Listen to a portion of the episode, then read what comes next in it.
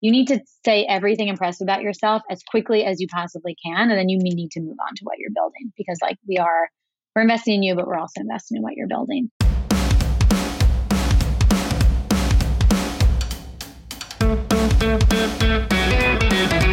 Katie Shea is the founder and general partner of Divergent Capital, a $30 million early stage venture fund. She began her journey as an entreprenista in her dorm room, where she co founded her first company, City Slips, which she grew to millions of dollars in revenue. Before becoming a VC, Katie ran a growth consultancy, working with early stage tech companies. And she's been featured in the New York Times, Forbes, and Entrepreneur. And now she's sharing all of her business secrets with us. Coming up, what it takes to be a successful entreprenista. You'll hear the unique way that you can fund your business when you're just starting out, how you can prepare for your capital raise, and finally, the power of concise and effective communication. This is the Entreprenista podcast presented by Socialfly. It's the best business meeting you'll ever have with must hear real life looks at how leading women in business are getting it done and what it takes to build and grow a successful company. It's beyond the gram, with no filters, no limits, and plenty of surprises. Katie, Katie, I am so excited to finally sit down and have this conversation with you. I'm pretty sure this recording has been, oh, two to four years in the making. There's an argument that it's been 12 years in the making. I think like we met 12, 13, 14 years true. ago, something like that. That is true. That is so true. So, yeah, we need to fill everyone in on the backstory, how we connected and met. So, I think it was 12 years ago because it was right when Courtney and I were first starting Socialfly, which wasn't even called Socialfly back then. And we were, we both started companies in 2008. I think that's how we got connected. I'm it's pretty sure wild. I first oh my gosh, at yes. a Shecky's event. Yes, yes, Boston. that's right. Prior to yeah. Courtney, Oh my gosh. okay. Were, so yeah. Selling shoes at a girls' night out event in Boston, maybe, or was it? No, no, no. It was in yeah. in New York City. Okay, yes. Oh my yeah. gosh. So I totally forgot that you were there that night. So in my mind. Yeah. That I had just met Susie that night, and that's how right. Courtney and I connected. But you were there too. That is so. Oh my gosh. Okay. It was always the two of us. We were like 21 years old. You know, selling thousands of shoes every night at these Shecky's events. Well, someone had to do it. It was definitely you and Susie. I remember because I remember the in, initial immediate connection because there actually wasn't that many like two female co-founders starting a company. Like now it's cool to start a company, but this was 2008. It was not very Early common. Days. It wasn't popular. And we all Early. were leaving big jobs. Like Susie and I were leaving like big investment banks. And I think you guys I don't remember where you were, but I know Courtney just gave notice to Amex, I think. Is that right? Yeah. Yeah. yeah. So it's unbelievable. Time flies. Yeah. I can't, it's like hard to believe we're in 2023 and that was 15 years ago. 15 years that, ago. That was 15 years ago. Oh my goodness. Okay. So, yes, this Entreprenista didn't exist then. So, this episode right. has been 15 years in the making, but we've been trying to have you on the podcast for several years. But actually, it's yeah. almost better you're sharing your story now because so much has evolved over the mm-hmm. past few years and what you're doing in in your career. And before we get into an angel investing and VC and how to raise capital, let's just go back first and talk about how you got to where you are today. So take me back to the days. No one even knows what Shecky's is and that you were selling shoes. Like, how did this happen? you know, I was raised by really entrepreneurial parents and even like aunts, uncles, almost everybody I looked up to as a young child had a small business of some kind. So manufacturing company, sign company, construction company, catering company, daycare company, you know, lifestyle businesses that had to be EBITDA profitable, uh, EBITDA positive in order to pay mortgages and send kids to camp and all of those things. And so, you know, definitely a bit different than kind of the tech and venture world that I sit in now, but you know, the older I get, the more I realize how instrumental it was that I grew up around all of these risk takers. And, you know, I'm the oldest of four kids. My mom, my mom had four kids in seven years. And when she was overwhelmed with us on a Saturday or a Sunday, she was like, go to work with your dad. and so I spent a huge chunk of my childhood at my dad's office. And sometimes that meant picking up phone calls when nobody else was around. And so I think just that bug was there super early. Like I was always the young kid that was selling stuff like lemonade, water. Um, I actually paid my partially paid my way through college with an eBay store where I was selling like secondhand UGG boots and secondhand like juicy couture sets. And, you know, I think just if you're entrepreneurial, you're entrepreneurial. It's just kind of, it's there. It's literally in your blood. Like you just, you have it. I'm not even, maybe this is a hot take, but I'm not even sure it can be like trained. Like you definitely can improve, but I think there's a baseline level of craziness that you have to be like, a W 2 salary and benefits like doesn't appeal to me the way that it should. And so going, I went to NYU Stern in New York, very finance heavy school. You know, Susie, my former business partner, we got connected. We were both really entrepreneurial in this like very finance heavy environment. I was the president of the entrepreneurship club. I started the cafe on campus that was run by students for students. Just kind of was always figuring out ways to kind of learn how to launch and scale businesses. And City Slips, which was my first real venture, I would say, you know, we, I'm five one. Susie was five one. We were always in high heels for work, for fun. And at the time, this was 2007, 2008, you know, the options were pretty limited, you know, ugly flip flops, ugly sneakers. And so we, we created these like patented foldable ballet flats that you could bring with you and change and out of your heels and little tote bag expanded. And we launched it right after we graduated college, like from our college dorm room. And I was working at a big investment bank and I was like, I'm probably going to come back with my tail between my legs in six months, but we didn't need to. You know, we worked on that business for four or five years. We scaled it to a couple million in top line revenue and profitability and learned a lot of hard lessons along the way. We never fundraised. I didn't even know venture capital was an asset class right. like at this time. And I, because I grew up with these lifestyle businesses, I just thought you had to become profitable. That's what you had to do. So we actually factored against our receivables to grow. We sold a lot.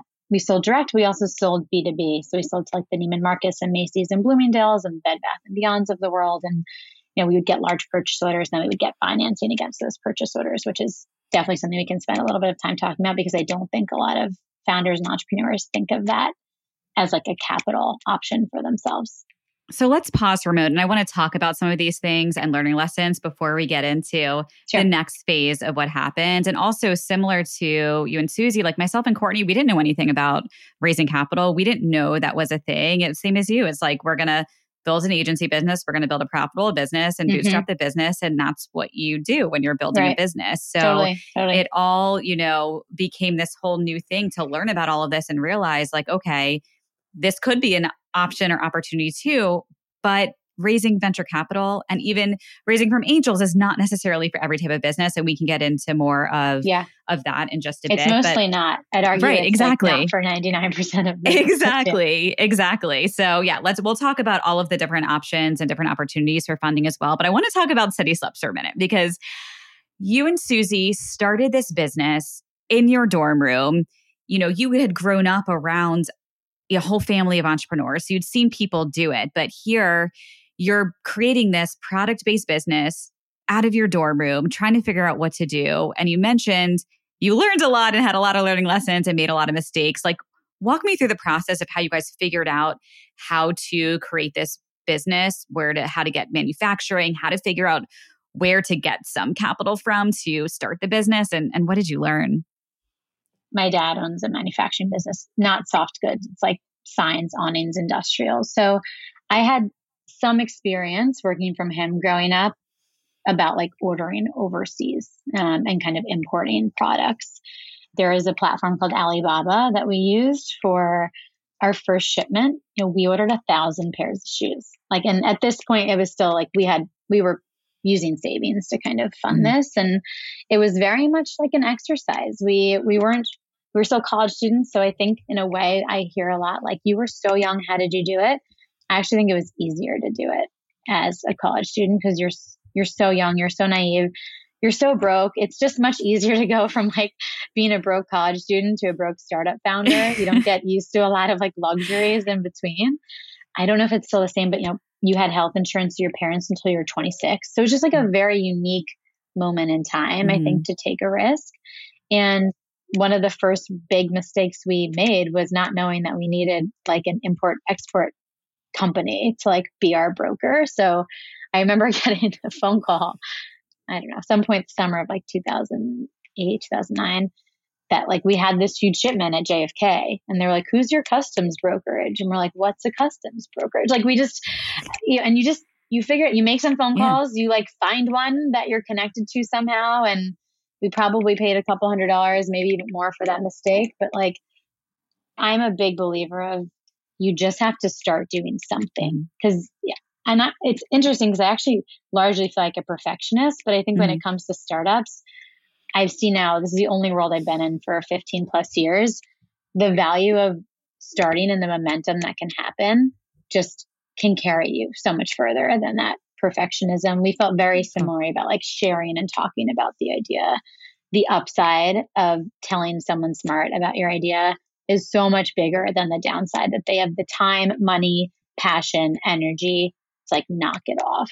And so, you know, we we got the products in, we started selling via a website and you know that turned into us selling into very very small boutiques we would go find, you know, we basically had like a functional fashion product. So, what we would do in the beginning when we were trying to just get sales in the door, we would find other brands and products that sold, you know, functional fashion items. There was one called Invisibelt at the time. There was like a hair towel one. There's a couple that were just like popular, like these like boot tights. And we would go on their website and we would look at their retailer lists. And then we would call those retailers and we're like, okay, they have a section in their store that sells stuff like this. So we like felt like we de-risked that outbound sales cycle a little bit. And you know, the bigger the small stores, you know, I think I'm trying to remember like one big moment we were selling to W Hotel had like a, a buyer in gifts. And, you know, we had, we were bootstrapped. So we didn't have a ton of extra capital. We did PR, we did sales, we did marketing, we did product development. But a big hack was a lot of publicists and PR people would walk the store, would walk the boutiques of kind of these like fancier places, like the W Hotel. Bliss Spa was another one. We sold into Bliss Spa.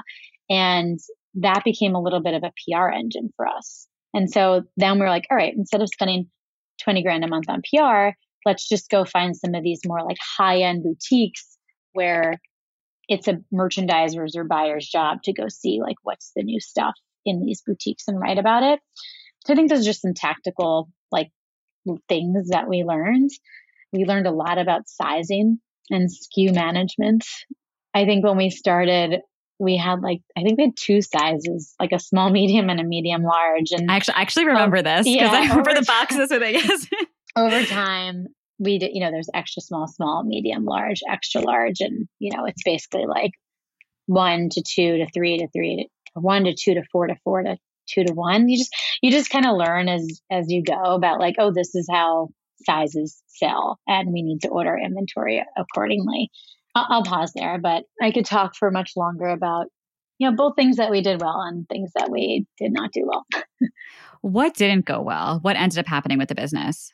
Yeah. We sold the business, and it's interesting, Susie, in let's see, when did we sell? I think we sold in 2013, 2014. And my partner Susie ended up actually working uh, to the company we sold to for, you, know, you might even know better than I, five, six, seven years. So I think, you know, we were 25. So on one hand, I'm like, that was great that we sold, that we had an exit, you know, that we, you know, had some money that we could pay ourselves after like doing the founder startup salary thing for a couple years. And, but I think the, one of the learnings, you know, we we grew the first four years, then we kind of plateaued, and that be super capital efficient mindset that got us to this like revenue and this profitability so quickly. I think both Susie and I didn't really know like, did we really want to go hire a ton of people and like raise a bunch of money. We were working with larger and larger retailers. Macy's, they just had so much more purchasing power and buying power than we did as like a couple million dollar a year brand. And so we had a showroom on 33rd between 5th and 6th. And we'd have like products in the front and we'd have offices in the back.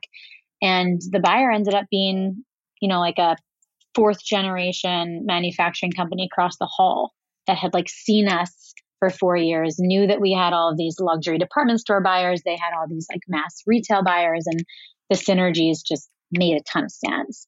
And we were attracted to this idea that we could be kind of one brand within their 20, where like they had so much more negotiating power with the bigger retailers year to year, quarter to quarter, season to season.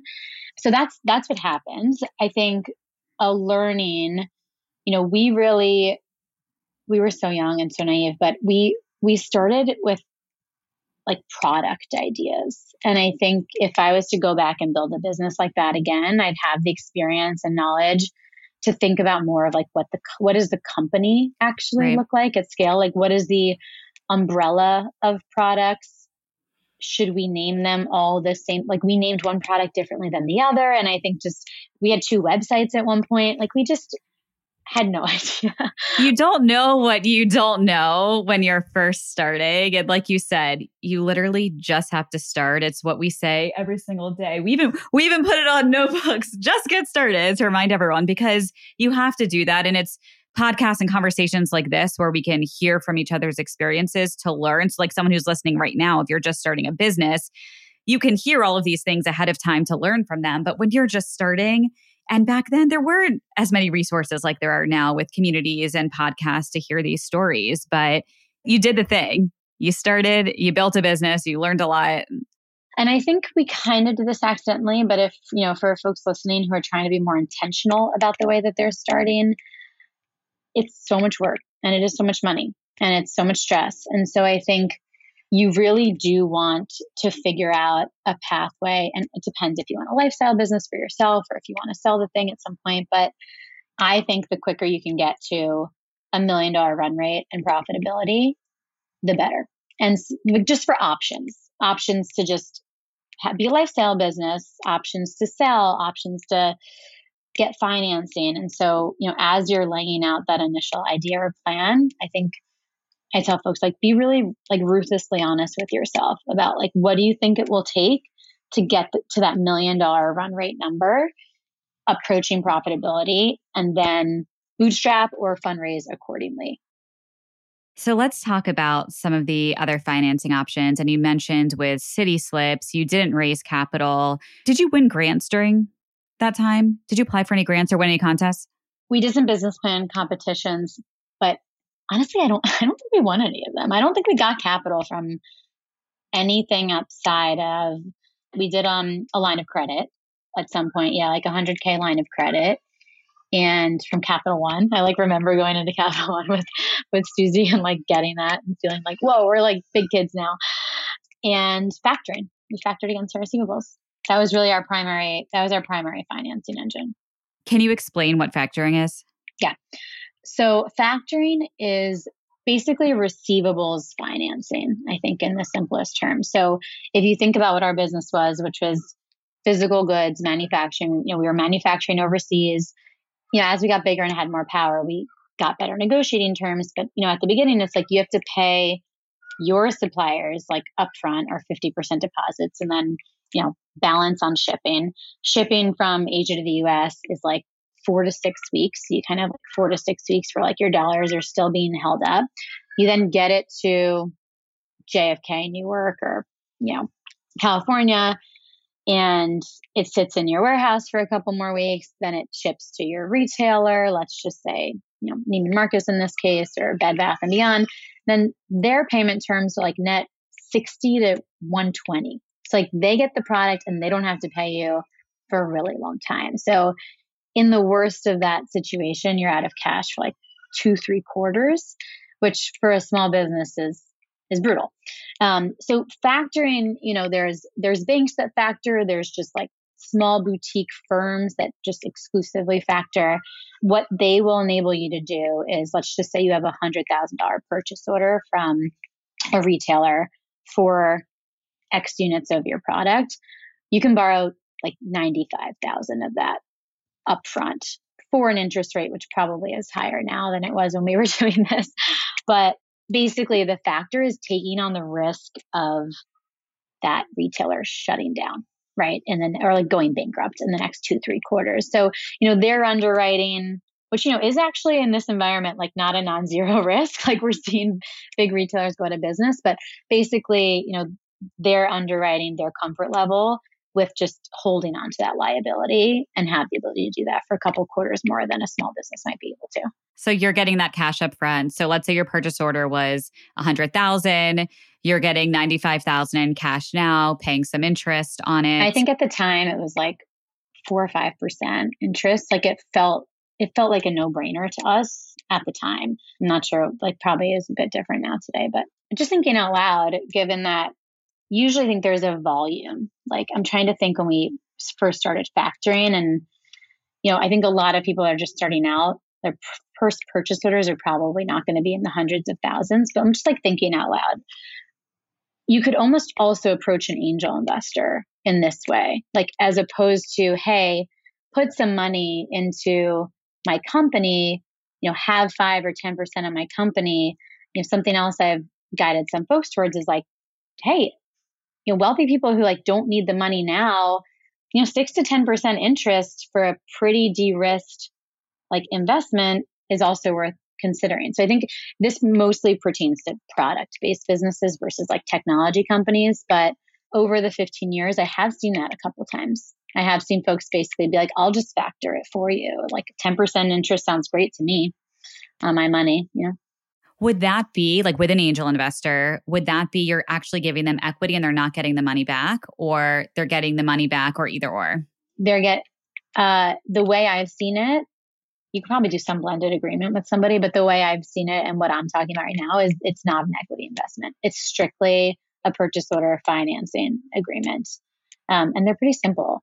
It's just an alternative. I think not a lot of people think about like they're in this environment, I think there's a lot of people who'd be like, yeah, I want, I would take 10 to 15% on a six month, you know, nine month investment. And if your product has, you know, 80, 90% margins, like that's something that is probably the delta is still workable for your numbers. Super interesting. Okay. I'm glad you shared that. Okay. So take me back again. So you sell City Slips, Susie's there working at the company, and you're starting to move on now to your next venture. What happens to Katie next? yeah, yeah. So I I was running a company, a small manufacturing business, and all the time I was frustrated by just like ineffective, inefficient experiences. You know, we were getting $500,000 purchase orders on via fax machine. I was working with EDI warehousing systems that felt like they were built in the 1970s and like never modified. So I'd say as a founder myself, I started to become much more interested in software and technology that I thought would make my life better and easier. And also as a founder, all of these software companies start pitching you like, you know, CRMs, email marketing systems. So I think just naturally I just got smarter on like software that helps owners and founders run businesses. Particularly, I think just I was in retail and I was like, this is such a massive industry, like such a huge contributor to this country's GDP. And it feels like it's just so behind when it comes to technology, right? We were like now like starting to call push buttons for Ubers. And so I knew after we sold City Slips that I wanted to move more into the technology side. I didn't know exactly what that meant or what that looked like, but I, I think maybe Steph, yeah, I, the the founder breakfast that I I had been running this founder breakfast since starting pretty quickly after starting City Slips, and so um, that's kind of where the next opportunity came from. You know, it's a it's a group of about 20, 25 founders we meet once a month for breakfast and we'd have five guests come. And um, I got introduced to Greg Alvo, who's the founder CEO of Ordergroove, which was a retail technology company. And you could think of Ordergroove as Amazon subscribe and save for everybody besides Amazon. So a white label, you know, software platform that enabled every other retailer to have a subscription commerce offering. We sold to Walmart, we sold to CVS, we sold to L'Oreal. So that was really my first. I joined as the head of marketing. I think there was six or seven people when I joined. Stayed through the Series B, um, and you know, really that like close to zero revenue to like over 10 million ARR experience. And I was pretty hooked at that point. I was, you know, I think for me, I just, after the four or five years of running a business myself, like fully, you get this, you've been doing it for longer. I loved being almost like an entrepreneur at a company. We say uh, intraprenista here. yeah, yeah. Okay, intrapreneur. There you go. So that was really, I think, what kicked off the like, hey, I'm I'm now in the tech world, kind of running marketing at that startup, and that's when I started angel investing too. After we sold City Slips, had a like a bit of discretionary income for the first time, post the founder journey, and you know we were lucky when we were running the business. We won some of those 25 under 25, 30 under 30 awards. I got to know a lot of other young founders through those awards, also through the founder breakfast I was running. And frankly, you know, I just started doing very small angel investments in people that I was like, you're smarter than me and you're building a much more scalable company than I was. And I can recognize that and I can help you because of the lessons I've learned and also participate in the upside. That was just a very, very exciting possibility for me. And so, you know, the next, you know, I'm trying to think 2013 to 2017 basically was an operator at venture backed startups at Ordergroove. Homejoy was the GM of New York. I then ran like a fractional CMO consultancy for a couple years. You know, worked with companies like Aircall, which is now a, billion dollar plus company, always as a revenue and growth leader. And so just like so many at bats of this like zero to 25 million ARR stage. And you know, I think over those years, you know, through angel investing, through being an operator, through having this consultancy, I, you know, I worked with 12 startups over like the three years I was running the consultancy. And I feel like I just probably there's just tens of thousands of like micro data points in my head now about what excellence looks like, particularly when it pertains to like a founding team of a technology company. And I started to really trust my instincts. And some of those early angel investments started to do incredibly well. And um, I was basically uh, brought into a small fund in New York called Kairos in 2017. And I, I it was just, I had made probably 20 angel investments at the time. And frankly, like once I realized venture was a asset class and that I could do it full time as a for a living, I'm like, this is it. Like, this is the side of the table I want to be on. I hope to be able to do this for the rest of my life. Starting your own venture fund is like actually not that dissimilar from starting your own company. So I'm basically just a masochist. but uh, I love it. Happy to share more on that too. But yeah, that kind of brings us to now. Up next, you'll hear how Katie got started angel investing.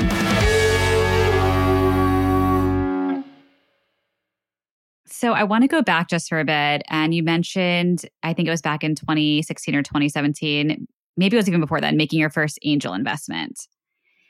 How did you learn about angel investing then? Because I know we talked about before, like you'd bootstrap city slips. We didn't even know that this was even a thing. Like, how did that opportunity come? And what gave you the like okay inside to be like, oh, I can put my money here. Like, this makes sense. We can do this. So the first investment I made was in a company called Bombas Socks, which is very, very large now and doing quite well and has been profitable for years. And I met Dave because I had just sold a manufacturing company and he was starting a manufacturing company. And so a friend introduced us. And so I think just the general concept of angel investing, you know, we definitely like we talked to some rich people over the years. We were always kind of toying with this idea of like, do we bootstrap? Do we raise? And so I think I knew conceptually that that was something that you know people did. But when I really got into these networks with other founders and realized that, especially the technology founders, like I was like, oh, everyone is raising from angels or VCs. Like it was definitely something that was on my radar at that point. And you know, I think the way, again, not very intentionally, but I'll I'll share it so others can be more intentional about it. if you're thinking about the idea of angel investing, you really have to think about it from a portfolio perspective. Like venture is a power law business.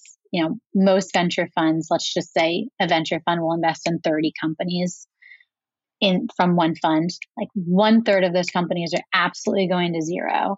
One third of those companies you may get your money back. And usually one third is where like all of the returns coming from, where you have outcomes from 10x to 30x to 300x.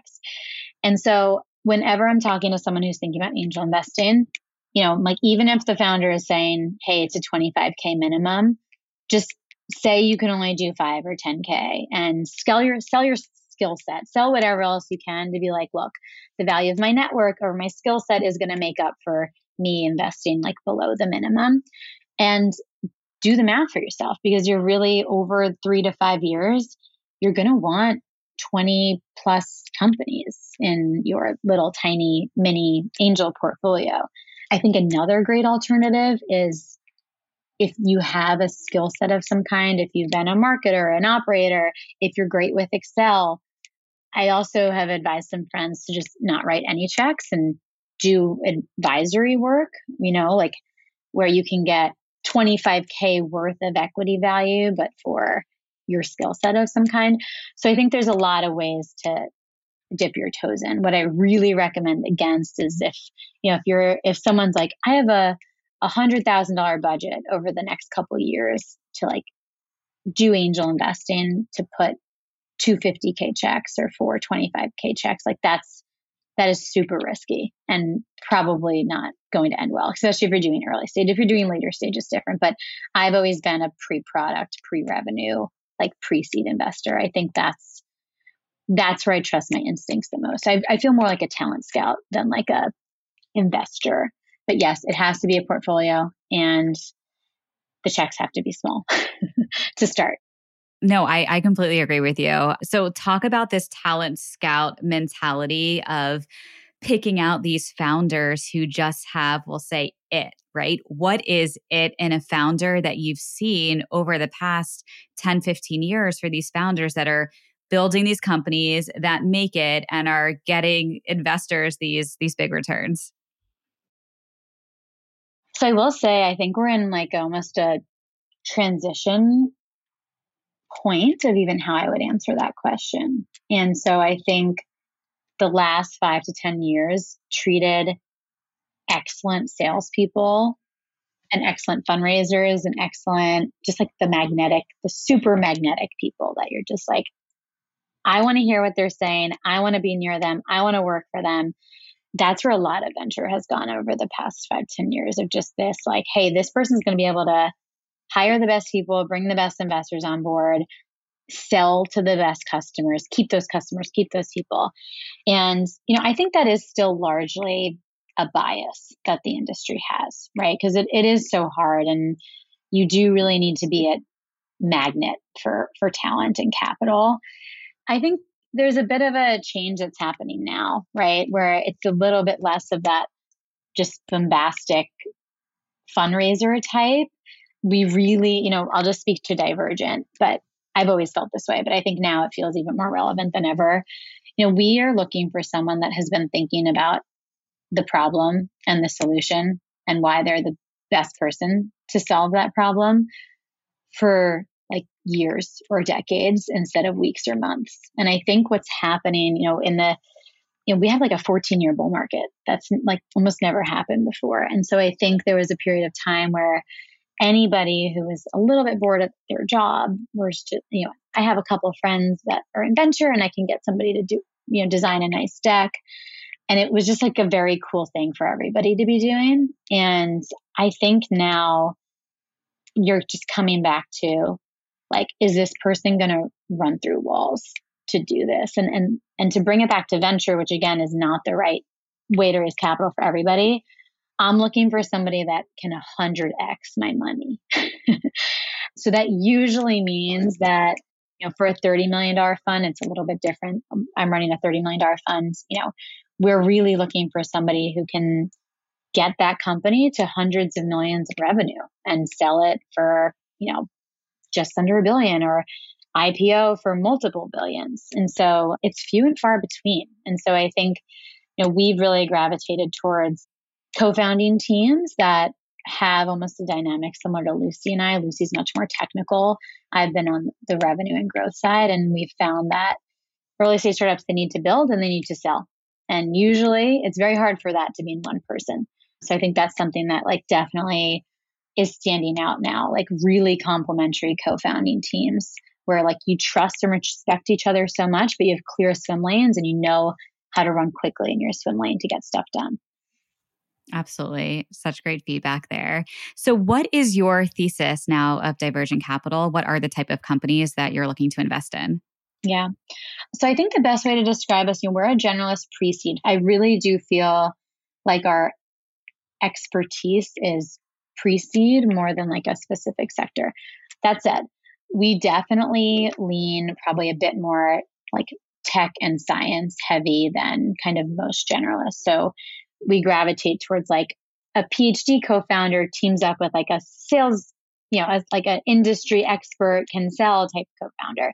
You know, we do, I'd say if, if I have to summarize some of the key areas that we're interested in that we're investing in, you know, we're looking for founders that are solving problems in like industrials, like supply chain, logistics, manufacturing, robotics. Like what does the future of a warehouse look like? What does the future of, you know, international shipping and supply chains look like?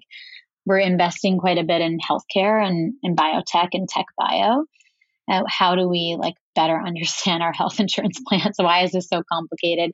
How do we figure out precision medicine for you know diseases that aren't big enough to get attention from pharma, but where there's this huge long tail? Um, we're investing quite a bit in it's called this like science driven consumer brand. So you know, for example, we we invested in a a biotech company that is scaling human breast milk proteins to replace the basis of baby formula right now, which is 90% cow's milk proteins. We've invested in like two chemists that started a skincare brand, like just kind of some type of science innovation attached to a consumer brand. We've been very attracted to. That's just like a perfect example of Lucy and my skill set coming together.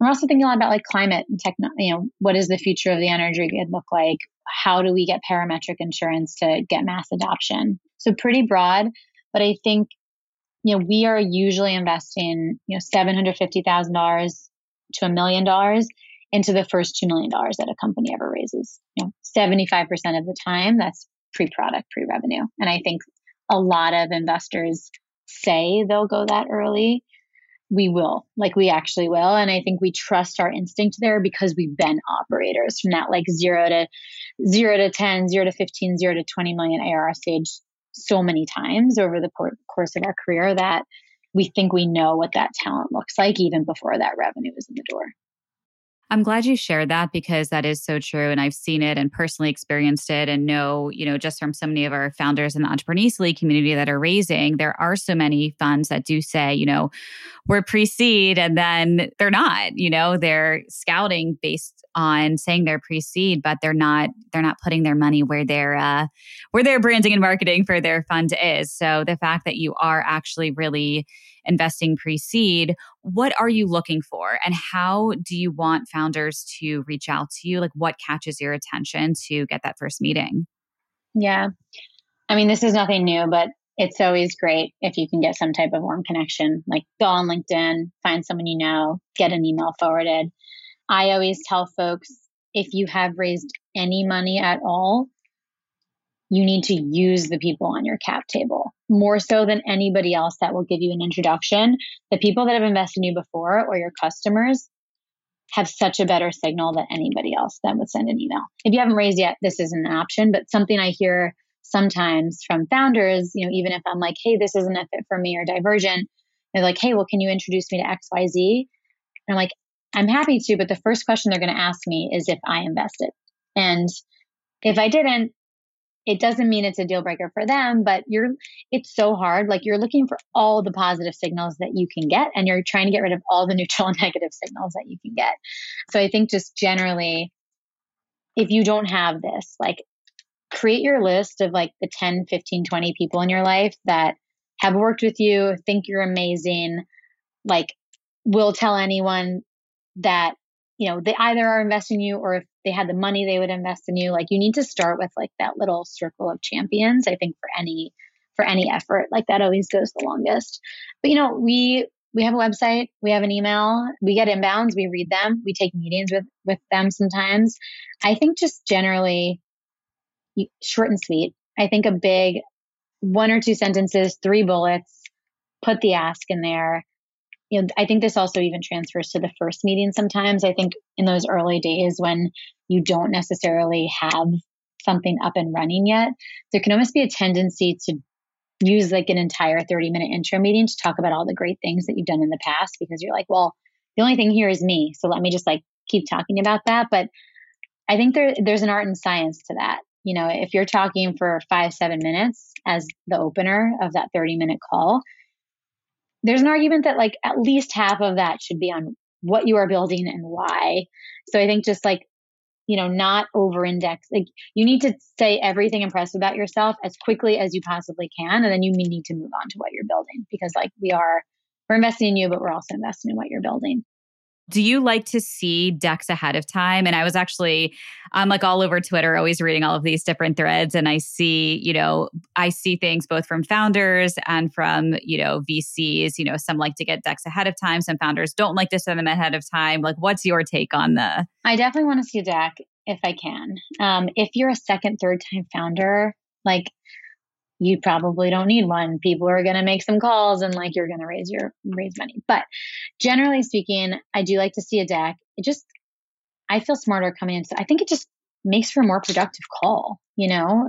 Usually I like to ask people like the origin story. You know, you're talking to VCs, so you've kind of checked the box that you're going to be working on this thing for 5 to 10 years if you can. Why?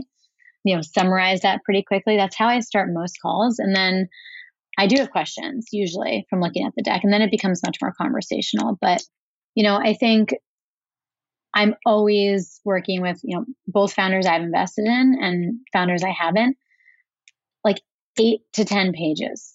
Like, if you can't figure out how to concisely talk about you can always have an appendix you can always follow up you ha- you can get it you can have a data room but i think just generally speaking some of my best performing companies and you know i guess the the best founders that are attached to them they're excellent communicators. Like they're consistent communicators. They're concise communicators. There's not a lot of like run on paragraph types of communications. It's like here was the goal. We hit it. We missed it. Here's why. Here's what we're going to do to fix it. And just like the rigor and the hygiene of doing that like month over month or quarter over quarter can really compound. And so know, I was actually just talking to one of our founders who's going out for the next raise, and I was like, get it to six slides and just like, can you even do it? Right? Problem, solution, team, traction, why now? Like, it's really easy when you're so obsessed with something to want to share like every single thing that's in your head. But it's just not, it's, I don't think it's the most effective use of your time or the reader's time. Like, less is more. And then use the first conversation if you get it to figure out what they care the most about. Like they're going to be worried about one thing the most, right? And if you if you say too much or you talk the whole time, like you're never going to get that information about what is it that they're excited about and what is it that they're worried about and how do I like hone in on that for the follow up. Coming up, Katie's outlook on fundraising in the current market.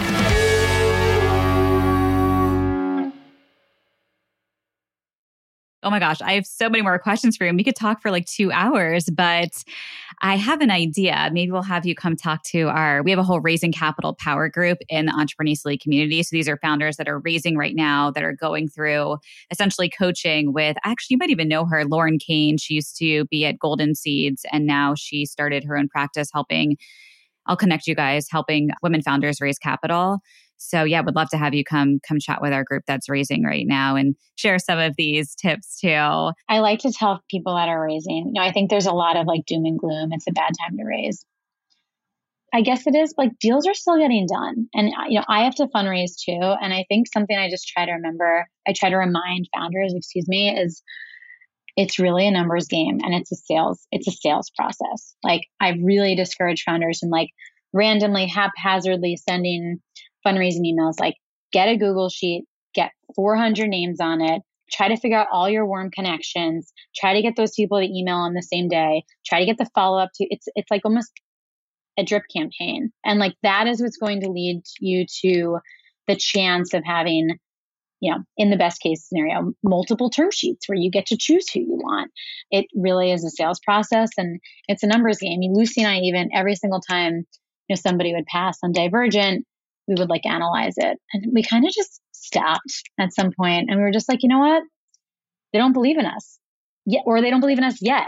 Or like we just, they're looking for something and we weren't it. And it's just move on. Like I even tell people, like, send a follow up email, maybe one more. Always put something new and exciting in the follow up email. Never say, like, just checking in. Say, like, figured out this thing about the product or like got a new customer or got a new commitment from another investor and and then just it's not a thing. If they're excited, you're going to know. Like you, if you're fundraising, you're, I heard someone say, I thought it was so well said. You're not trying to convert the skeptics. You're looking for the believers. If, if you can almost tell right away, like if someone's just like not going to get there and just do not spend time trying to convince that person to get there. I think that rarely works. Just go find people that are excited. Totally. Such great advice. And keep that list going because you can follow up with them, you know, on your next round and keep that, keep everyone there. But focus it. It's like turn the good into great and the stuff that's below good, just keep them on the back burner. Don't spend your time. I even tell founders, I'm like, like, should we keep them on like a quarterly update list? I'm like, why? like, why do they deserve to get all of your information? they ghosted you. And so again, maybe a little bit of a hot take, like not every what, what everybody would say, but I I just generally feel like there's no use in kind of continuing to look for something or send emails for to somebody that's just not that interested. It's like dating, you know. Totally. Actually, but you know what I just thought of with you saying that? You never know who that person could know, right? So, like, let's say that investor, potential investor was still on your list, and now you have all these great updates that are happening, and they might not be the right fit for you, but they may be like, oh, I actually know this person or this other investor who actually might be interested.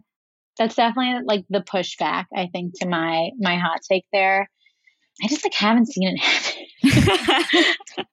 I don't know. Or all right. So here, all right. So for our listeners right now, if you have ever gotten a no from an investor and you kept them on your email list, on your investor update list, and they came back to you or they made an intro for you, please reach out to me and let me know. Actually, reach out to me and Katie and let us know because we want to hear if it's ever worked. totally. I think I think I would say just like use your best judgment, right? There's a difference between someone who just ghosted you and someone who like had a call, sent a respectful pass email, seems to like be connected or a champion. I guess it's not like a hard and fast rule, but generally speaking, I wouldn't put too much of your time or resources or like mental bandwidth into that cohort. Like focus more on the people who have gotten involved and backed you as your champions. Totally. Well, Katie, thank you for all of these incredible tips all of your advice. You are just a wealth of knowledge, and it's so incredible all you've accomplished over the years. And so excited to see now what's going to happen with all of these incredible companies that you're invested in. So thank you. Thank you for spending the Friday afternoon with me. So appreciate it. Of course. So good to see you. Thanks for having me. I'm glad we finally made it happen. Last question for you. I almost forgot to ask you the most important question. What does being an Entreprenista mean to you, Katie? I think when I think of Entreprenista, I don't know, for some reason I kind of go back to when Susie and I started CitySlips. It was like the markets crashed in 08 and all of a sudden startups were like cool again or everyone was like talking about how getting laid off from their big corporate job was like creating all of these entrepreneurs and these entrepreneurs. I think I think of it as an entrepreneur as just a really scrappy, resourceful person that's going after what they want. Absolutely. Katie, where can everyone find you and follow you? And for any founders that are raising that it could be a great fit for them, what's the best way for them to reach out to you? Yes, our website for the firm is uh, the firm name is Divergent Capital, and the website is divergenthq.com. So D I V E R G E N T H Q.com. On the website is the list of our portfolio companies so you can see the types of investments we've made so far. And then there's also a way to email us. Perfect. And we'll link out to everything in the show notes below. So head over to the show notes right now and you can click right through over to Katie's website. Katie, thank you again for being here. I'm Stephanie, and this is the best business meeting I've ever had. Hey, thanks for listening and leaving us a five star review. We'd really appreciate it. And we'd love to stay in touch with each of you. You can listen to all of our latest episodes at entreprenista.com and connect with us on Instagram at Entreprenistas. We'd also love to invite you to join the Entreprenista League, our private membership community for trailblazing women. You can head over to entreprenista.com forward slash the league. We'll see you there. Wishing you a productive week ahead.